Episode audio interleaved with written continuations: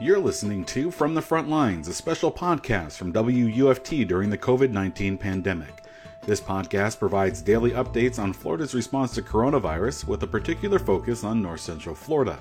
In addition to news and important information, From the Front Lines will feature a member of the community who is working to keep the community safe or running during these challenging times.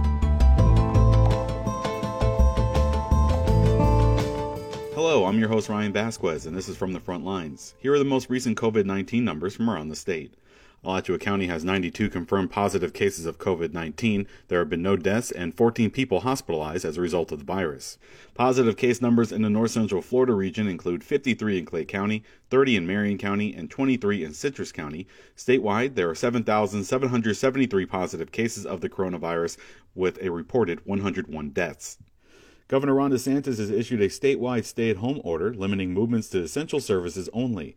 He says the move is in response to the Centers for Disease Control issuing a 30 day extension to its social distancing guidelines. If you're engaging in essential activity, uh, okay. If you're not, uh, then you're going to be protecting yourself, your family, and your fellow Floridians better, um, you know, if you stick close to home. Uh, I see some of these stories around the country where you kind of have like, you know, someone steps out and like someone wants to get them arrested. Look, at some point, you know, know, you do need to just exercise good judgment. DeSantis has been under increasing pressure to institute a statewide policy. The governor is citing the Department of Homeland Security guidance on what services and sectors are deemed essential. The order takes effect Thursday at midnight. Alachua County is evaluating the order, but wants residents to understand that the county emergency orders remain in effect and must be complied with.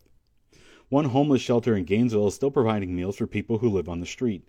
Executive Director of St. Francis House, Lori Schiffbauer, says clients who are currently residing inside the shelter are still being served inside, while their day clients are being served outside. We are now serving folks that are day clients in the parking lot. We have tables set up there. We have cleaning stations set outside. Even though people are seeking meals, Schiffbauer is continuing to follow safety guidelines from the CDC. We are only allowing 10 folks in at a time into the area that we're serving meals or rotating people in and out to make sure that everybody's receiving the food that they need. Schiffbauer says none of the residents in the shelter are showing symptoms of the virus, so no one has been tested, but that the shelter is prepared if something changes.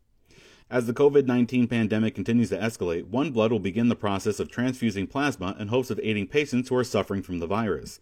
People who have recovered from the coronavirus can donate their plasma as the antibodies can be used to give victims of the virus some hope for protection. University of Florida professor of anesthesiology Bruce Spiess compares blood donating and plasma donating. The plasma that we give you would therefore have the antibodies to fight the virus, but that's not the same as donating a unit of blood. While One Blood plans to begin collecting plasma from qualified donors in the coming weeks, blood centers like it and Life South are still encouraging the public to donate blood. The U.S. Coast Guard has directed all cruise ships to prepare to treat any sick passengers and crew on board while being sequestered indefinitely offshore during the coronavirus pandemic. The new rules require daily updates on each ship's caseload. They also come with a stiff warning. Any foreign flag vessels that loiter beyond U.S. territorial seas should try first to medically evacuate the very sick to the countries where they are registered. Many of South Florida's cruise ships are registered in the Bahamas. The Coast Guard says shoreside facilities are stressed and patients may be more comfortable being treated on board. Another day, and State Attorney General Ashley Moody is warning of another COVID 19 scam. Scam messages state that people won't get their coronavirus stimulus check if they don't fill out the 2020 census. The message includes a link to a fake website directing people to give out personal information. In a video release on YouTube, Moody says the government is never going to reach out and ask people to respond with census information to get their stimulus money. Floridians need to know the stimulus money will be directly deposited into your bank accounts or a check will be directly sent to you you do not need to respond to unsolicited emails, text messages, robocalls with personal financial information to get stimulus money. Moody also says government officials won't reach out to Floridians to get financial information for the census as well.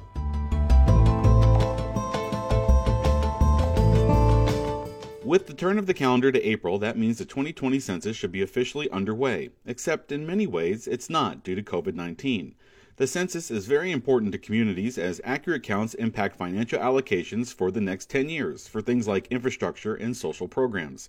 WUFT's Anthony Montalto spoke with Assistant Atlanta Regional Census Manager Marilyn Stevens about how they'll be able to execute this year's count amidst the coronavirus pandemic. My uh, first main question here is uh, kind of the big picture. What effects on the census are we seeing from the coronavirus?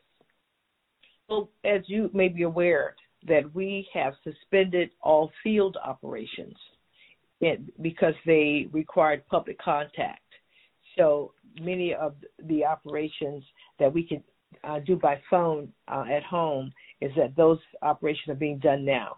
Other ones that must be done in the field are on pause until it is safe for us to go back into the field. However, our households are not affected by that because they can self respond online at my2020census.gov or by phone 844 330 2020 or if they receive a paper questionnaire in the mail, they can respond by mail by completing it and giving it their quest their um, envelope to a mail carrier.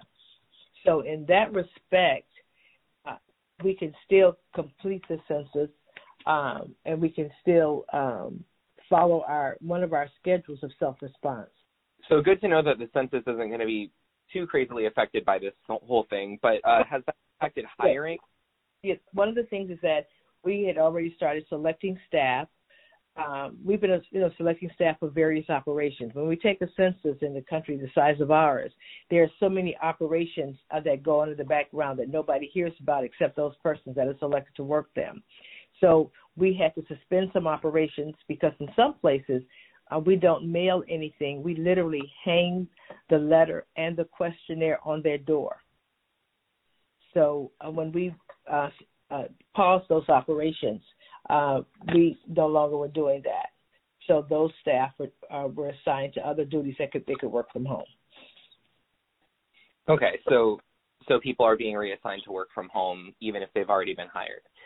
And uh, is the Census Bureau anticipating any issues with accuracy because people are now working from home?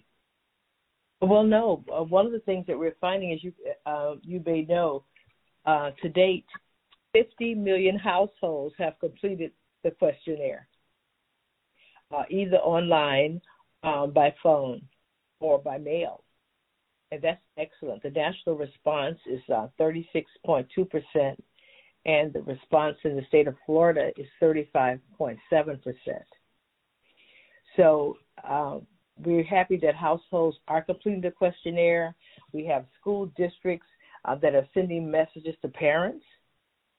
Uh, some school districts are including um, a census a lesson in their uh, virtual classroom instruction.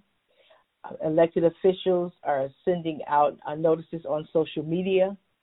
So there's an all-in effort uh, to get residents to understand that census data is is used for emergency preparedness, um, healthcare programs to, to decide where uh, community healthcare clinics will be located, uh, as well as person staffing for personnel, uh, the National Nutritional Program uh, for school lunches and breakfast, all of those things, uh, SNAP, WIC, highway construction and, and planning, affordable housing. So as all of these various uh, issues are being brought to to the fore uh, during this pandemic, people are understanding how the census affects their daily lives.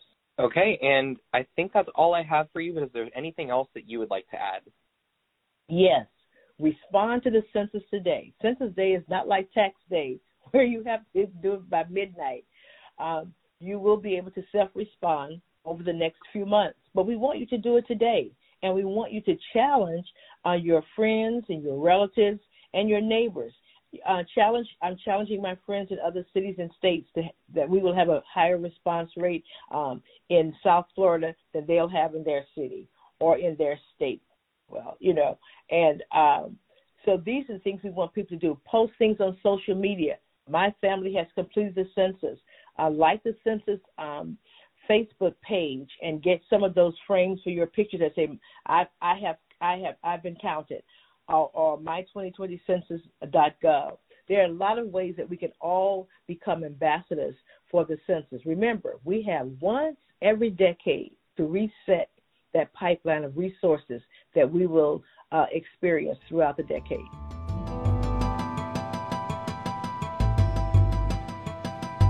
From the Front Lines is a production of the Innovation News Center at the College of Journalism and Communications at the University of Florida. Thank you to our producers Taylor Levesque, Daniela Mora, Anthony Montalto, Josh Williams, and Melissa Fato. And a special thank you to Matt Abramson and Craig Lee for their work behind the scenes. We'd love to hear from you, so if you have a story to share from the front lines, please send an email to news at wuft.org. That's news at wuft.org. Join us tomorrow for another edition of From the Front Lines. I'm your host, Ryan Vasquez, and of course, thanks for listening.